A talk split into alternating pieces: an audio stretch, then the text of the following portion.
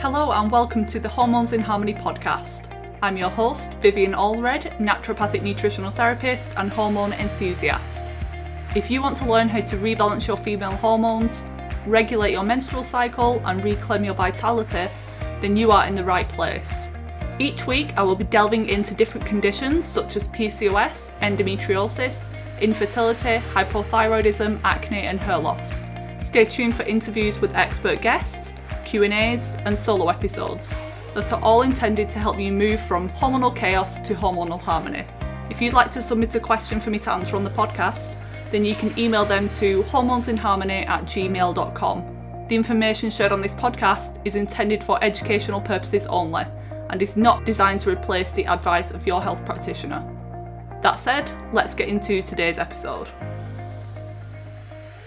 Welcome back to episode 9 of the podcast and this week is another solo Q&A session.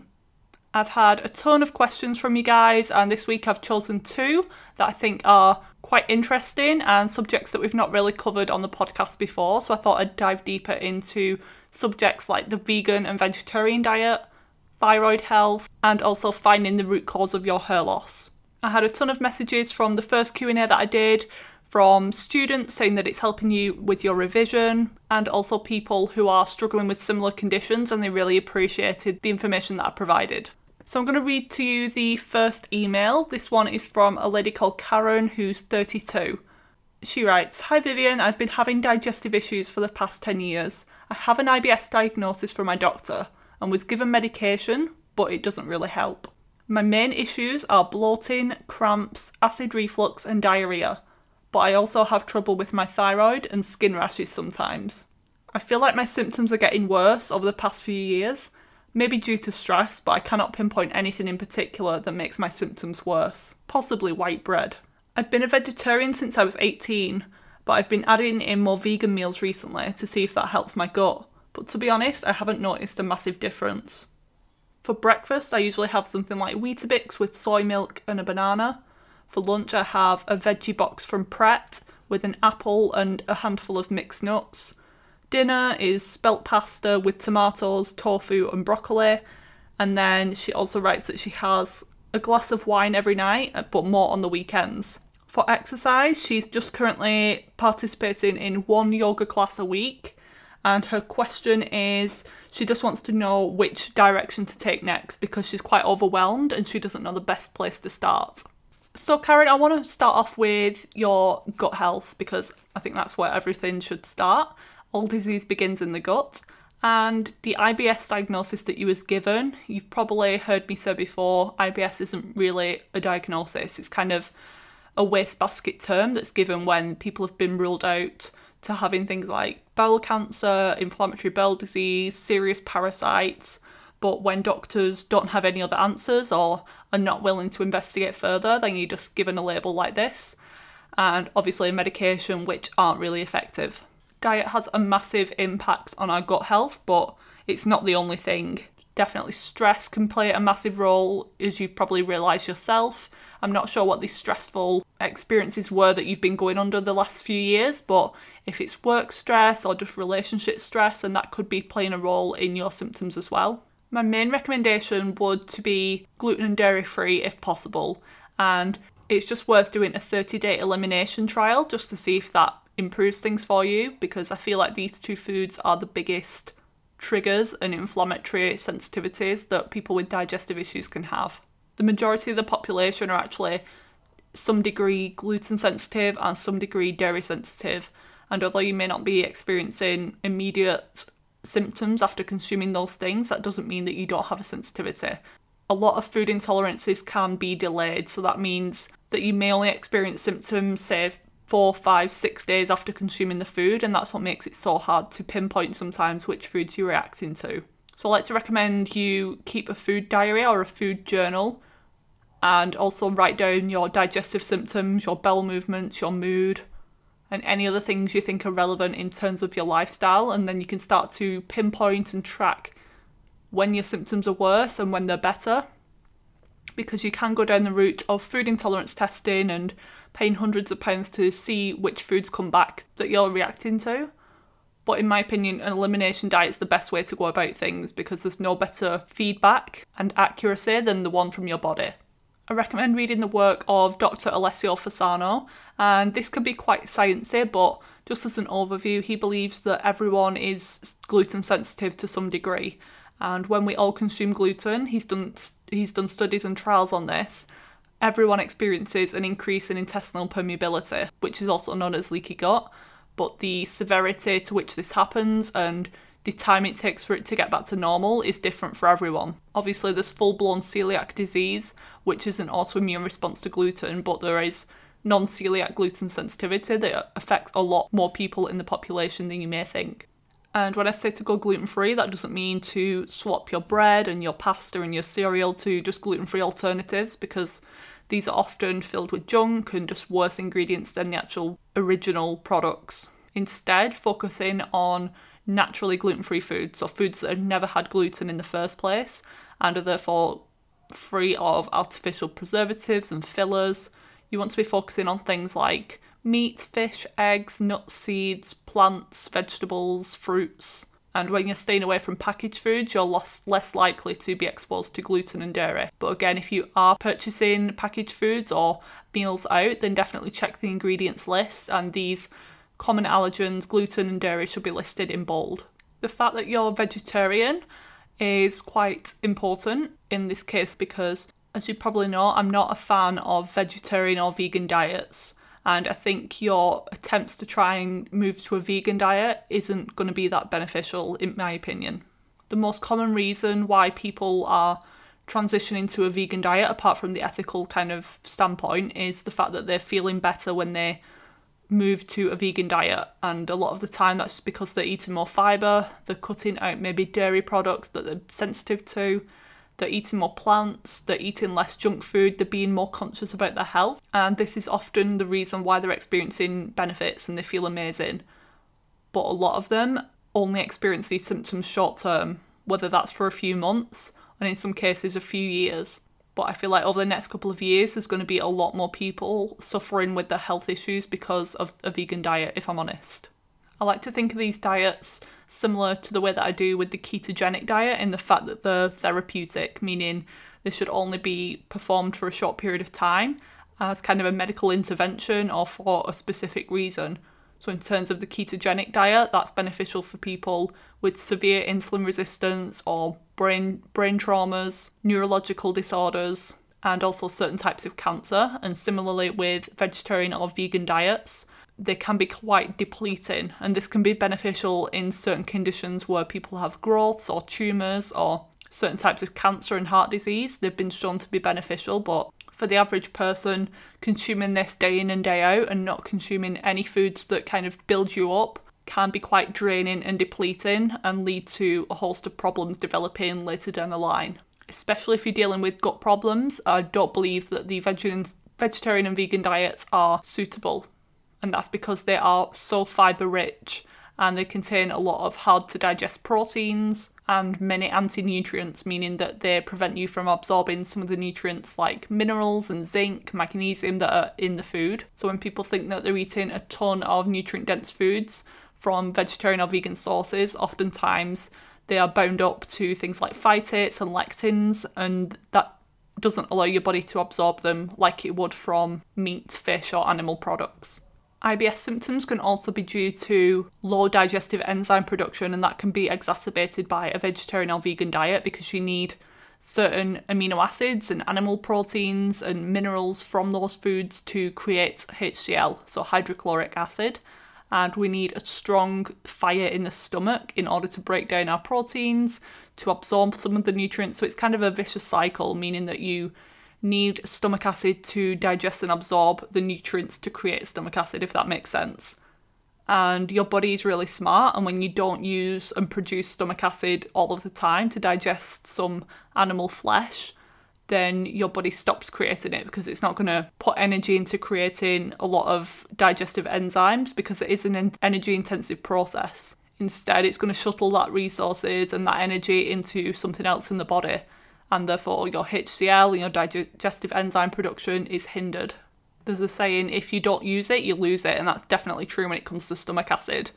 And if you listen to a previous episode with Sarah K. Hoffman, we talked all about the importance of stomach acid, how it helps us with our hormones and our digestive symptoms, and the prevention of digestive bacterial overgrowth like SIBO and paras- parasitic infections.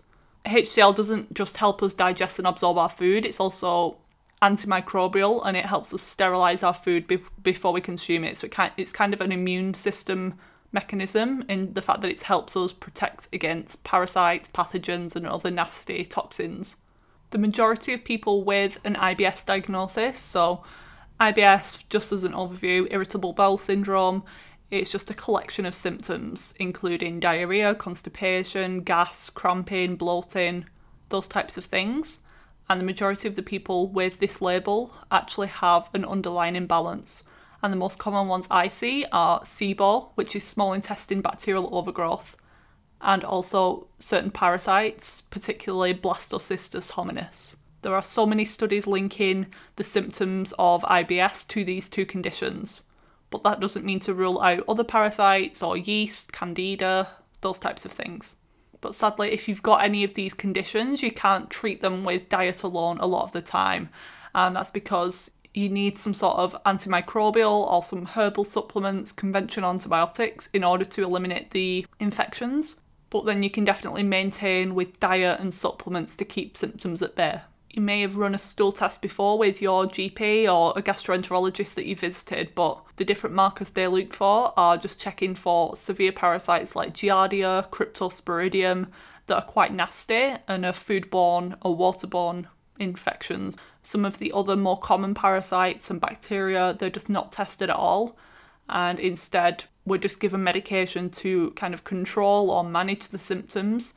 But if long term we never address any of these infections, you can just imagine what's going on inside of our gut. Just chronic low grade infections can create a ton of inflammation, immune system problems. It can lead to leaky gut and just a whole range of hormone problems, skin problems, and also thyroid problems too. Stress management needs to be a priority in this case because stress doesn't just affect the gut health, it affects the thyroid. So, in terms of gut health, Stress mobilizes your energy levels and your blood flow away from your gut, where you need to digest and absorb your food, and it sends it to the extremities to put us in that state of fight or flight. But if this happen if this happens continually and every single day, maybe multiple times a day, this is happening, then that's just going to lead to a lot of digestive malabsorption, bloating, gas, and bacterial overgrowths. We're only designed as humans to be in acute stress, like being chased by an animal, almost getting hit by a car, those types of stressors, not the chronic low grade worries and financial problems and negative thought patterns. Our body just isn't set up for that. I truly believe that stress and cortisol dysregulation is one of the leading, if not the leading cause of all of the chronic health conditions that we're seeing these days. And that isn't to mean that diet and other things aren't important. They're also causative factors, but the biggest that throws everything off in the system is stress. The way that stress impacts the thyroid is that it directly impacts the production of thyroid hormone, but also the conversion from inactive T4 to the to the active T3 hormone, which has a receptor on every single cell of the body, and that's how important thyroid hormone is. Digestive issues like IBS and thyroid issues do go hand in hand because if you're not digesting and absorbing nutrients, then you can't actually create your thyroid hormone. And if you've got a ton of inflammation or stress because of the chronic gut infections, then your thyroid's going to be affected too. Because your brain tries to prioritize life or death and the safety of you rather than if your thyroid's turned down a little bit and you're feeling more sluggish, tired, maybe you're more prone to constipation. That's another link with the thyroid. It kind of it's the thermostat of the body. So when you said that you've got thyroid issues, I'm not sure whether you mean that you've got hyperthyroidism or hypothyroidism. The, the signs and symptoms of that are like quite the opposite. So hypo would be everything's kind of slowing down in your body. Your bowels are more sluggish, your brain functions more sluggish, you're tired, sleepy, you can't recover from exercise. Whereas the hyperthyroid, maybe you have a ton of energy, you're losing weight, you've got diarrhea, you've got palpitations and anxiety. So it would be helpful to know which kind of spectrum you're on. But they do have kind of similar treatment options in terms of a natural approach. In terms of your diet, I did notice some exposure to gluten, so I definitely want you to consider removing that, but also some intake of soy, which can be helpful for certain situations and maybe menopausal women, but whenever you're dealing with thyroid issues, I always recommend avoiding soy if possible. Soy has actually been shown to affect the synthesis and transport of thyroid hormone in the body. Fermented soy products like miso and tempeh are actually better because they've been fermented, they've been processed a little bit to not contain as many anti nutrients as conventional raw soy. So I would recommend moving away from the soy milk, soy yogurt, soy protein, and also tofu, and swap more to other sources of vegan or vegetarian proteins. If possible, like quinoa, beans, lentils, tempeh, I've mentioned, and eggs too. But as I already mentioned, these types of foods can be hard to digest when you're dealing with digestive issues, and that's why a lot of people have great success with kind of paleo diets, grain free diets, autoimmune paleo, and ketogenic diets when they've got severe gut issues because they don't contain a lot of these complex starchy carbs that can be really difficult to digest and absorb. I know it may be difficult to consider, but I recommend having a think about why you're vegan. Is it due to ethical reasons? Because if it is, there are still ways that you can support the ethical consumption of animals through organic farms and support, supporting local farmers. If you're willing to improve your health by maybe trying to incorporate some animal protein into your diet and see how you get on, then that would be the best option in my opinion. But then again, I completely understand if that's not possible for you for whatever reason, you're just not open to doing that but I've seen so many people have detrimental health effects from a long term vegan or vegetarian diet that it's just something I have to point out because there are so many different nutrient deficiencies associated with a vegetarian or vegan diet, which I'll list here iron, B12, vitamin A, zinc, certain amino acids, and iodine. And because our soil's depleted as it is, then that means that you're really struggling to get certain nutrients from your diet vegetarian diets are a bit better in the fact that they offer amino acids and some of these nutrients from eggs and a few animal products like dairy, but obviously I mentioned not really relying on dairy because of the potential food intolerance that you may be experiencing. In the meantime, I kind of have a think about that and consider if you're willing to incorporate some organic meat every couple of days or so just to see how you get on and provide your gut a little bit of a rest in the meantime, you can try soaking or sprouting your beans, legumes, and grains, nuts, and seeds just to make them more tolerated and better digested. Maybe consider trying a digestive enzyme or supplementing with digestive bitters to try and get your digestive system functioning a little bit better, producing some enzymes from your liver and your gallbladder.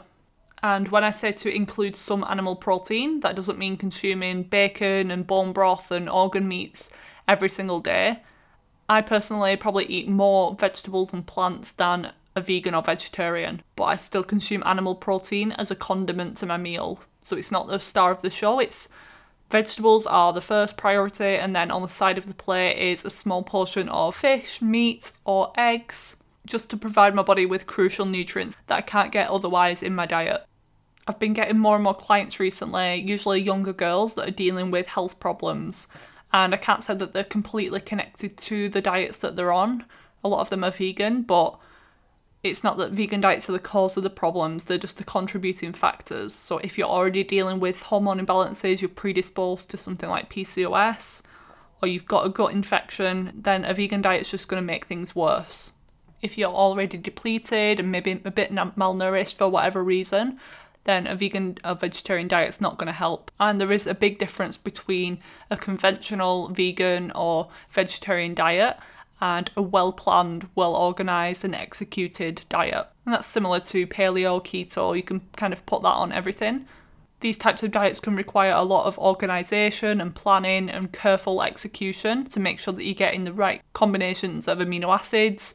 Maybe try tracking your food for a few days using MyFitnessPal to see how many nutrients that you're getting in your diet or if there's anything in particular that you're lacking because you may need to supplement. And just the last point with this, a lot of the time people's blood work is pretty fine for the short term. So they go and check their B12 levels, their iron levels, and ferritin, and they're told that they're fine by their doctors. But a lot of these deficiencies and the, the results of the deficiencies can only show up maybe years down the line and oftentimes especially when it comes to b12 then it can be too late because of the potential nerve damage that's done. So karen i hope that's been helpful for you. My top recommendations would be to go gluten and dairy free to get some more testing and lab evaluation if possible to measure things like your levels of good and bad bacteria through a, a, stool test, and this isn't usually done by your conventional GPs, so it may require you working with a practitioner to get access to functional lab tests.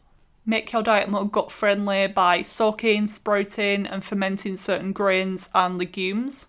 Paying attention to your digestive enzyme function and nutrient potential nutrient deficiencies that you may be dealing with, and also manage your stress. So, mindful eating is going to be a biggie for you Make sure that you're eating when you're sat down, you're in a, relaxed state, you're not stressed, angry, or upset. You take deep breaths before you eat to really acknowledge that you're sitting down ready to consume that meal. You're not scrolling on Instagram or watching the news because usually some of these most simple things are the things that are most impactful and have the biggest benefit for us. Remember that your gut doesn't have teeth, so the more work you do in your mouth by masticating and chewing your food until it's liquid consistency, that's going to take a lot of pressure off your gut and prevent large chunks or particles of food from being undigested and becoming potential food for bacteria. Okay, so second question of the day is from Jenna. Jenna writes, Hi Vivian, thank you if you choose this question to answer on the podcast. I'm 22 and I'm struggling to find the root cause of my hair loss. I listened to your interview on another podcast, but I'm still unsure about what is causing my hair loss. My doctor is not really open to running some of the tests that I asked for, including ferritin and thyroid hormone, like you mentioned to test. Is there a way to investigate and treat the root cause without having any lab tests? It's really affecting my mental health and self esteem, and I just want it to stop shedding. Breakfast, she's having a really quite good diet. So eggs with avocado on gluten-free toast. Lunch is chicken soup with made with veg and bone broth. Dinner is salmon, sweet potatoes, broccoli, and olive oil. And her workout, she's stopped completely for the time being because she's not sure if that's stressing her body a little bit too much. But prior to this, she's always been quite an intense exerciser doing things like HIT, boot camp, and spin class. Supplement wise, she's taking cod liver oil, a Hair Skin and Nails formula, and a B complex, and she's on Yasmin, which is an oral contraceptive pill. She knows that it's not great for her, but she's actually scared of coming off because she's scared that her will get worse, and she's been on this pill for three years. So, Jen, I'm not quite sure. You didn't really mention when your hair loss started if it's more of a recent thing, then I'd be looking what's changed in your lifestyle. Is there any extra stress with work? Have you changed your diet any? Have you been through a stressful period? Has anything changed in your lifestyle? Have you changed environment? All of these things are really important. But if your hair loss started like two to three years ago, then it could definitely be linked to the pill that you're on. And although Yasmin isn't an androgenic pill as such, compared to other ones that can have a higher androgenic index. I noticed when I was on the Yasmin pill myself that I did go through a period of hair shedding for the first year or so when I was on it.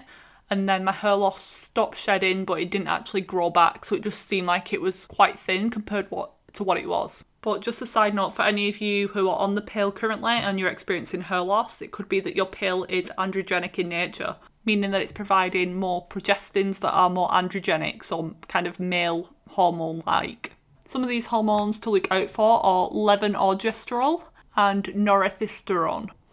The good news is that you can actually start to work on some of these hormone imbalances while you're on the pill, but only to a certain point because your hair can still come out once you stop it, and that's just the nature of the pill. How they work is that they shut down your brain to ovary communication for the whole time that you're on there. So when you stop the pill, your body has to relearn how to talk and connect with the brain to the ovaries and also produce your hormones again because it's just been running off synthetic hormones for those three years that you're on it.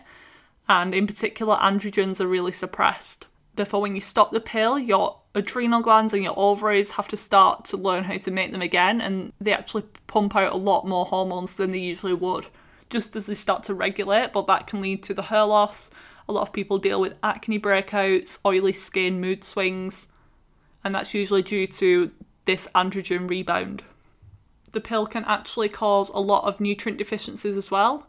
And the nutrients that it depletes are the most important ones for hormone imbalance, fertility, and hair loss, such as zinc, all your B vitamins, selenium, vitamin C, magnesium, vitamin E, and also your good gut bacteria, so your microbiome, are depleted. I would consider supplementing with just a general high quality multivitamin that contains methylated B vitamins. And I know that you're taking a B complex at the moment, but if it's one that you've bought, say, on the health food store shelf or, or on your supermarket shelf or even on Amazon, then likelihood is that your B vitamin is not high quality enough and contains synthetic B vitamins rather than a methylated version. They are a bit more expensive, but they're highly bioavailable and your body recognizes more than synthetic vitamins made in a lab. Now, it is recommended that you test, not guess, with any health condition, but particularly when it comes to hormones and things like your skin, your hair, other things like that. But it is frustrating that your doctor's not willing to run some of these labs, and sadly, that is the case a lot of the time. And even if you kind of push for it and really fight your case and explain why you want to run some of these labs and be your own health advocate, some of them are just not open to do that, and that's really frustrating. There are options of testing privately though, and obviously it's going to cost you a bit more money, but I feel like some of these markers are really valuable in helping you determine what your root cause of hair loss is so that you can put a plan of action together and then hopefully stop that from occurring and regrow your hair in the future. I'll just list some of the lab tests that I like to run in order to help me figure out the root causes of someone's hair loss. These include blood tests like iron, ferritin, which are your iron stores, FSH and LH, which are your hormones, estrogen, progesterone, testosterone, sex hormone binding globulin, prolactin, a full thyroid panel including reverse hormone and also your thyroid antibodies, not just your TSH. I also use the Dutch test quite a lot, and that's a really useful test in determining which hormones are going down the wrong pathways, if you're overproducing, underproducing certain things, and it gives us insight into the impact of stress on your case too. So it shows both stress and sex hormones because both of those could be indicated in her loss. And finally, if we're not really getting anywhere with clients and we've investigated the hormones and the nutrient stores and everything seems fine, then I usually go down the, the route of gut testing. And it may seem like I'm obsessed with the gut and I'm always talking about it, but it's true, it's everything, it's connected to every system in your body. And the way it connects to hair loss is again, if there's chronic stress in the digestive tract from bacterial overgrowth or inflammation, you're eating foods that you're sensitive to, maybe you've got undiagnosed celiac disease, then you're not going to be absorbing the nutrients needed to grow your hair. And your body's just going to be in such a stress state that it's not going to prioritize the growth or the healthiness of your hair if it's focusing on a threat to the system and possible life or death. But again, I totally understand if you don't have access to some of these lab tests or you just don't have the fees at the minute in order to afford these. What I like to recommend is something called timeline therapy. So we go back, you can do this yourself, you can go back and look through your whole health right down from the day you were born to see if you were born vaginally, if you were born by C section, if you were given a ton of antibiotics at birth, maybe you had some viral infections in your teenage years. Did you go through a stressful time in your teens? Did your parents divorce? When did your hair loss start and what was happening around that time?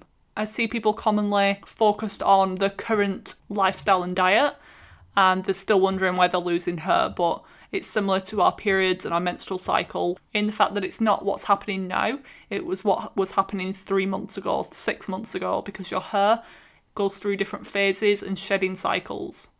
There's actually a type of hair loss called telogen effluvium, and that's just hair loss directly caused by stress. And what happens is you have a stressful experience, like I mentioned a few of them before, and then three months later or six months later, you experience a lot of hair loss.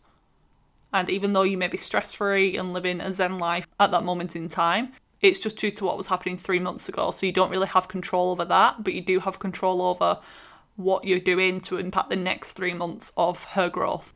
You can also go back and look over previous lab test results if you've ever had something like your thyroid checked or your iron levels. If you notice a pattern of them maybe reducing or becoming less optimal, then that's a good indication that maybe that could be a contributing factor. But again, it's not diagnostic. Is there a family history of thyroid issues, maybe diagnosed or undiagnosed? And again, with conditions like PCOS, or high androgen levels, did any of your female relatives display any symptoms like hirsutism, so facial hair growth, hair loss, infertility problems, acne? All of those things could indicate maybe you have a predisposition to some sort of hormone disorder or thyroid issue as well. But now I just want to go through the biggest causes of hair loss and provides maybe some of the symptoms or indicating factors, and then you can use this information to find out if that's something that you may be dealing with. So, the first biggest cause I'd see would be stress, and again, it's not just physical stress, it's not just mental and emotional stress, it can be chemical, it can be structural. All of these things need to be investigated. So, you'd probably remember if you went through a really stressful period of time around when your hair loss started, but it could be that you were just over exercising, maybe under eating, maybe malnourishing your body a little bit? Were you partying a bit too much? Did you break up with a boyfriend? Did you move house or move across the country? These types of things could be definitely impacting her loss. And your nervous system and your adrenal health can really stay impacted for quite a while after this stressful event if you don't do anything about it. So I see a lot of people go through something stressful, but then their nervous system stays on overdrive for quite a while after. So either they're really in that hyper arousal state, meaning that they're anxious, they're feeling like they're running on adrenaline, or they could go the opposite way. They feel like they're crashed and they've got low cortisol and kind of that adrenal fatigue picture. The next thing would be thyroid health, and I've kind of touched on that with the previous case study. But your thyroid is your master metabolism gland, and if for whatever reason it's out of whack, maybe it's running too high or running too low, then that's going to affect every single cell of your body, your hair included. So go back and listen to some of the symptoms of hyper and hypothyroidism to see if that's something that you may be dealing with, but you may just have subtle symptoms like fatigue and low moods, maybe a bit of dry skin and constipation. So definitely don't rule it out if you're if you're overweight or if you're not overweight. That isn't always the biggest indicating factor the pattern of hair loss you most commonly see with thyroid issues is going to be just a diffuse thinning of the whole scalp, meaning that it's not in patches really, it's not in clumps, it's kind of just your hair's thinning overall, and just maybe you can see your scalp a bit more, and it's just getting really thin and limp and lifeless. Some people do notice more of a receding in the temple area, so that could be a pattern that you see. Thyroid issues can be caused for a number of reasons uh, one of them being genetic, but that doesn't mean just because you have a family history of thyroid issues that you're going to develop it because there's a thing called epigenetics, meaning that we have control over whether our genes express or not, and there's a lot that you can do about it. Stress can directly impact the thyroid health, as I covered in the last case study, as can autoimmune conditions. So, the biggest leading causes of thyroid issues are autoimmune in nature for hypothyroidism, so a low functioning thyroid, that would be the condition called Hashimoto's thyroiditis. And the other one is hyperthyroidism, caused by the autoimmune condition known as Graves' disease. And the treatment option for an autoimmune version of hypothyroid or hyperthyroid would be a little bit different than the conventional non immune related. It would be a lot of focus on gut health, which I'm going to touch on, and also your immune system. The next type of hair loss I want to cover is relating to your hormones, and there's different patterns of hormonal imbalance that I want to cover. The first one being low levels of estrogen and progesterone. Both estrogen and progesterone are really important for the health of your hair. This is why a lot of pregnant women have really luscious, thick, gorgeous hair when they're pregnant, is because they've got high levels of both estrogen and progesterone. And remember, progesterone's like the yin, and estrogens like the yang hormone. We need them to be both in ratio to be fully balanced. If you're dealing with low estrogen or progesterone, that should definitely be something to focus on, and you may also be experiencing things like amenorrhea, so missing periods, light period bleeding, PMS, night sweats, vaginal dryness, and joints and skin issues. This is more common as you get older, so maybe women in their 40s and 50s could be experiencing this, but that's not to rule it out for women of in their 20s or 30s because stress can definitely cause this. Under eating, over exercising, and being too low, low of a body weight can definitely impact this as well, as can eating a low fat diet because remember, we need healthy fat to actually create our hormones. The next hormone imbalance that I see really commonly, just with the women that I work with, is that high testosterone or androgen picture. And this is really common with women with PCOS, but it doesn't necessarily mean that you have PCOS if you have elevated levels of some of these hormones. The most common pattern of hair loss in this case would be a receding hairline or loss of hair directly behind the hairline, so maybe an inch or two back, and also the crown of the head, so in this kind of male pattern baldness. You may also be experiencing oily hair or scalp issues like dandruff because testosterone and androgens are directly related to sebum production and an increase of sebum can definitely lead to oiliness and skin problems too. Insulin resistance usually goes hand in hand with elevated testosterone issues, but not always. And insulin resistance can affect hair loss for many reasons. You may have seen people with diabetes struggle with hair loss not just on the head but also on the body too. And it's because insulin and high blood sugar levels really gum up the follicles and don't allow nutrients to be delivered to the scalp. That leads to the hair dying and not be able to regrow properly. If you feel like you're dealing with insulin resistance, you may also be dealing with symptoms like weight issues, so you're gaining weight or you're unable to lose weight. You may have excessive thirst and urination, blood sugar swings, so you feel like you're craving sugar or can't go a long period of time without eating. You're fatigued, you're tired, you've got low mood, maybe you're experiencing things like acne and excess belly fat. But if you're not dealing with your weight, then that doesn't mean that you have haven't got insulin resistance a lot of lean people can have insulin resistance and they just can't tolerate a lot of carbohydrates or sugars in the diet. And when they do consume those things, they can experience symptoms like acne, brain fog, and just massive blood sugar swings, whether that's feeling hyperglycemic or hypoglycemic. It's interesting that the birth control pill that you were on, and a lot of them in general, are drivers on causes of insulin resistance. So the birth control pill could have made your insulin resistance worse if you already had it, or it could be that you've developed some degree of insulin resistance because of being on the pill. The next common cause of hair loss would be nutrient deficiency related, and I've already mentioned a few of them. The first one being iron, which is so important for hair loss. It helps with the oxygenation of our blood, our thyroid hormones, if we're deficient for whatever reason, then our, our body's just not got the resources and the material needed to actually oxygenate the blood, get blood flow to the scalp, delivery of nutrients, and the production of thyroid hormone. If your doctor's tested you for iron, then it's really important that they also test for ferritin because that's the stored version of iron. And a lot of the time, I see women's iron levels in the 20s or 30s, which is just really low compared to what we need. For optimal hair growth and prevention of hair shedding, then we want the ferritin levels to be around 70 to 80, um, closer to 100 if possible.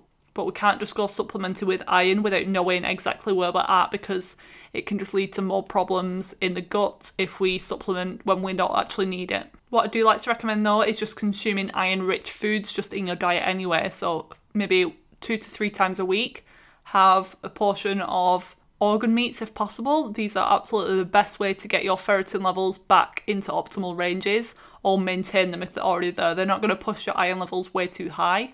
Your body knows how to tolerate the iron from different foods and it's going to manage that a bit better than supplementing with just a load of iron from a capsule form. You can also include organic grass fed red meat like lamb or beef into your diet just several times a week if you aren't already. And obviously, I didn't see it in your diet diary that you provided, but that doesn't mean that you're not consuming it. Just make sure it's high quality, and same with the organ meats, always organic. But even if you are consuming some of these really high quality organic meats in your diet, that doesn't mean that you're necessarily absorbing it. And chronically low stomach acid or digestive issues can definitely lead to nutrient deficiencies and hair loss. The pill has a massive impact on our gut health. It works as a low dose antibiotic, meaning that it kills off a lot of the beneficial bacteria whilst allowing more of the pathogenic and negative bacteria to thrive along with yeast. That's why a lot of women on the pill get a lot of yeast problems or UTIs, skin rashes, and it's because the good bacteria and your immune system has been suppressed because of taking the pill.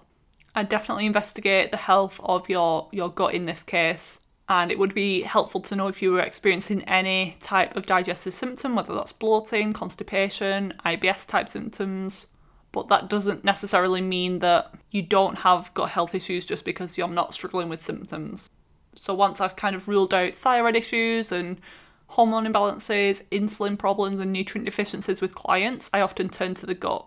And a lot of the time, there is some sort of dysbiosis in there, meaning an imbalance of good and bad bacteria, maybe some inflammation, low immunity of the gut. And again, these can all definitely correlate with hair loss.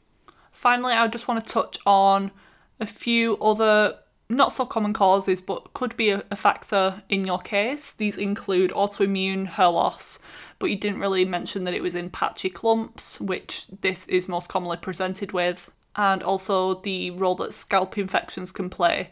But again, I would only really investigate this if there were other signs of infection, like really itchy skin on the scalp, oiliness, bleeding, and patchy hair loss too. So, Jenna, I just recommend that you kind of maybe listen back to this, do the timeline therapy that I mentioned, really try and go back to your GP and explain what you're going through. I usually tell my clients to really emphasize the problems that they're having and maybe make them seem a little bit worse than they are. And I know that's not great advice, but I find like if you really tell them how much it's affecting you, your mental health, and how much it would be a relief if they did this for you just to investigate it, some of them are more, much more likely to be on board with testing you. Sometimes just to shut you up and get you out of their office, but you got to do what you got to do. So go back and listen to all the different types of hair loss, do the timeline therapy, look at your family history and previous blood tests, see what was happening three to six months around the time when you first noticed your hair loss. Maybe it was the pill, and maybe you do need to kind of come off that soon. But this isn't medical advice. You have to work with someone in order to do that safely. But there are things that you can do in the time being to make your body more resilient and give it the resources it needs to not react so negatively when it comes off the pill. So maybe start on a multivitamin just to cover all bases and eat as nutrient dense as possible with the organ meats and red meats. And you could also start incorporating some scalp topical scalp treatments into your protocol just to nourish the hair that's there and also stimulate some regrowth while you kind of make that transition and figure out the root cause because topical things can help, but they're not going to solve the root cause of things if it's an internal imbalance. A few of my favourite things to recommend are scalp brushing. So it's really scary to kind of brush your scalp when you've got hair loss because you think that it's going to make it worse. But the blood flow to the scalp is actually beneficial.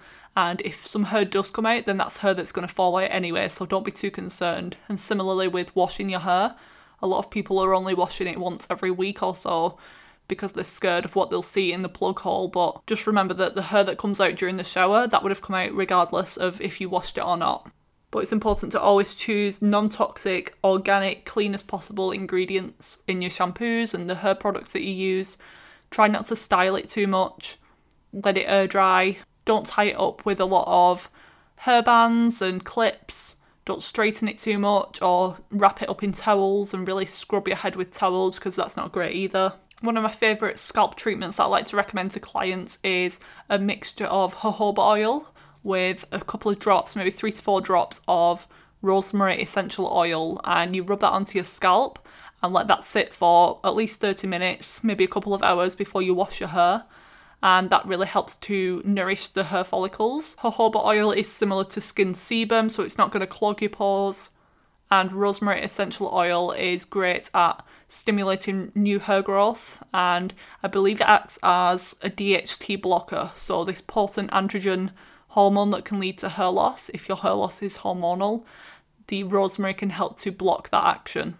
I hope you found this helpful, Jenna. If you wanted to send in more information, then please let me know if you get any more blood tests, if you have any questions about the different types of hair loss that I mentioned, or want me to point you in the right direction of a practitioner, or if you'd like to work together further, then please let me know. Okay, guys, so that's everything that I have today. I received a ton more questions, but I thought that these would be the most suitable for this week. We're definitely going to be diving into more specific topics as we go on because a few of the questions were quite complex and a bit personal to certain situations. So I thought I'd leave that maybe for a couple more weeks. We're just covering the basics at the moment and just getting the, the biggest conditions like thyroid issues, PCOS, PMS kind of covered, and then we'll dive into some more complex things as we go along. So, again, if you've got any questions, please send them into the podcast. And I'll see you back here next week for another episode where I'm joined by my friend Rebecca Ellison, and we're talking all about pregnancy, postpartum health, and fertility.